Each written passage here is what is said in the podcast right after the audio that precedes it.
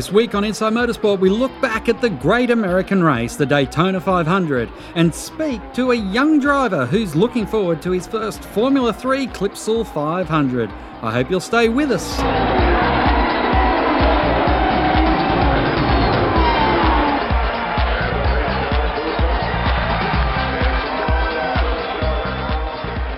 Dale Earnhardt Jr. has won his second Daytona 500 last weekend at the Daytona Motor Speedway in Florida.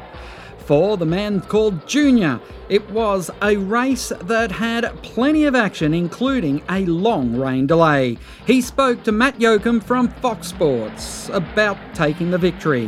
Man, this uh, winning this race uh, is the greatest feeling that you can feel in this sport. And uh, aside from obviously accepting the trophy for the championship. I didn't know if I'd ever get a chance to feel that again, and it feels just as good, if not better than the first, because of how hard we tried year after year after year, running second all them years, wondering why and, and what we needed to do. And I got to get my head together. I got to thank National Guard, uh, Mountain Dew, all our sponsors, uh, Kelley Blue Book, Chevy and Sprint, uh, and, and my team. This race car was awesome.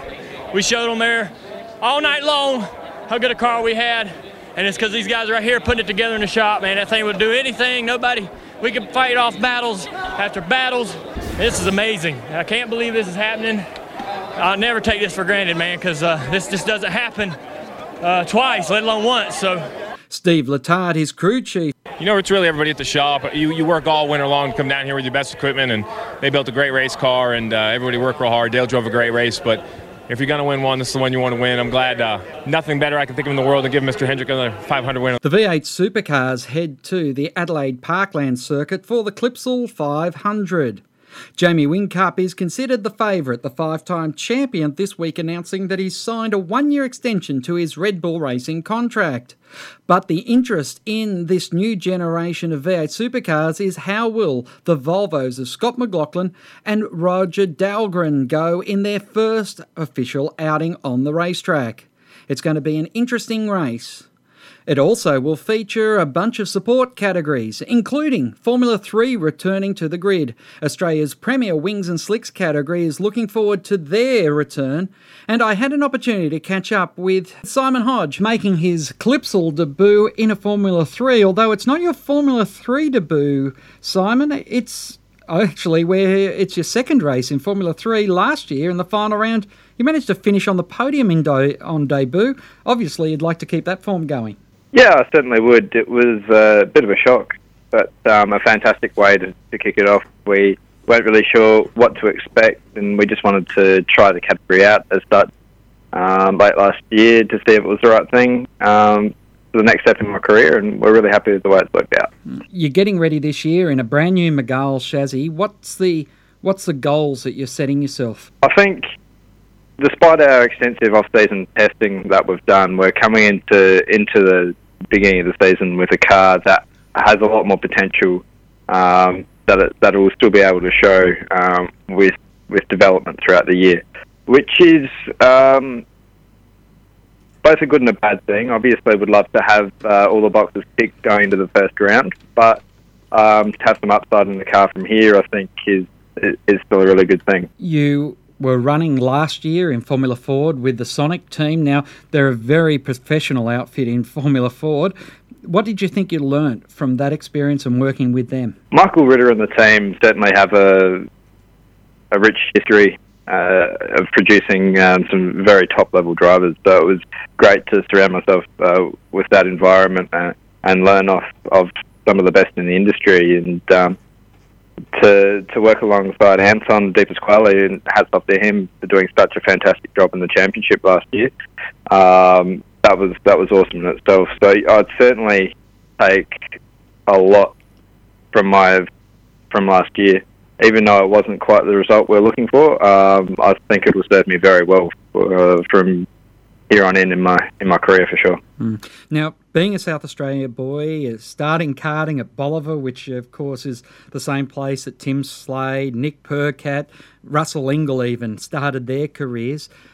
Where do you want to Where do you want to be when you look at the guys that were in that uh, Southern Sprint Kart Club before you and where they've managed to get to? Yeah, look, I'd, I'd definitely love to follow in their footsteps um, to V8 supercars. However, if the opportunity presents itself um, to, to race overseas and get some experience outside of Australia, I'd certainly jump at that. But yeah, you're right. The uh, the goal is to follow those guys uh, through to uh, from karts right the way through to to V8 supercars. So you don't see yourself as a long term open wheel driver? Um, to be honest, open wheelers apart from Formula One probably doesn't present itself as a sustainable career option in today's marketplace. However, I think they're an ideal place uh, for drivers to learn their craft, to step out of karts and um, develop their circuit racing abilities. So that's that's where I see myself at the moment. I'm certainly still learning my trade, and um, this year in Formula Three, I think is a fantastic environment for me to be doing that. Uh, however, I, I, believe for myself uh, a sustainable career in, in tin tops such as V8 supercars in Australia is uh, where I see myself. Mm. Now, this year with the with the changes with how Formula Ford is being structured and going into Formula Four in the future, a lot of drivers have seen Formula Three as being a, a, a, good opportunity and a good stepping stone if they haven't had the experience to say make that leap to Carrera Cup.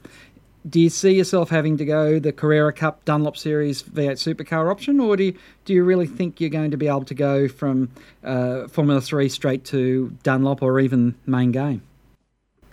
I think Formula Three, being such a technical car um, and high performing car, provides itself with an excellent platform um, to to jump into a Dunlop Series car. However, I think the way Carrera Cup, Carrera Cup, pardon me, is uh, setting itself setting itself up in the marketplace at the moment. I think that's the ideal place to to challenge for a, an enduro drive or a um, as Nick Percat's done a, a full time position in the in the main game category. However, um, categories across the world, such as uh, Toyota Racing Series in New Zealand, Formula Renault, um, GT3 championships around the world as well at different levels, um, can also provide um, stepping stones to, to go outside of the country, gain some valuable experience there. Um, and come back with uh, with possibly uh, a few tips and tricks up your sleeve. So that's certainly something that I'm keeping my eyes open to at the moment. But uh, there's certainly a lot of different ways to skin a, skin a cat, and at the moment it looks like Formula Three, Porsche Carrera Cup seem like the, the most dominant categories, um, leading to V8 supercars. Mm, well, of course, there's no pressure starting at Clipsal for the championship, being in Team BRM, which of course is the uh, is the championship defending team. They've got six Formula Three titles to their credit. Everything's lining up well for your year ahead. Certainly is. I couldn't couldn't be happier to be starting the starting the year out in the position that I am. Um, the team's in a, in a in a great space at the moment. I feel coming off a championship win last year. Um, new car that they're still finding more and more in every time it hits the track, uh, but not having any major issues with. Um, a fantastic calendar ahead of us this year. Uh, look, I, I, don't think could, don't think things could be much more positive at the moment, and I'm really, really looking forward to the year ahead. Mm. Well, Simon, we hope you enjoy your first look in a Formula Three car at the Parkland Circuit, and I guess as you're going into the centre chicane there, realising that. Uh, all the other great drivers in world motorsport in a wings and slicks category have had that opportunity as well. I'm sure you're going to find it a great thrill. I certainly will. It's an opportunity I've been looking forward to for a long time, so I'm going to make the most of it. Thanks very much to Simon Hodge. Thank you very much. Great talking to you. Inside Motorsport is produced by Thunder Media for the Community Radio Network.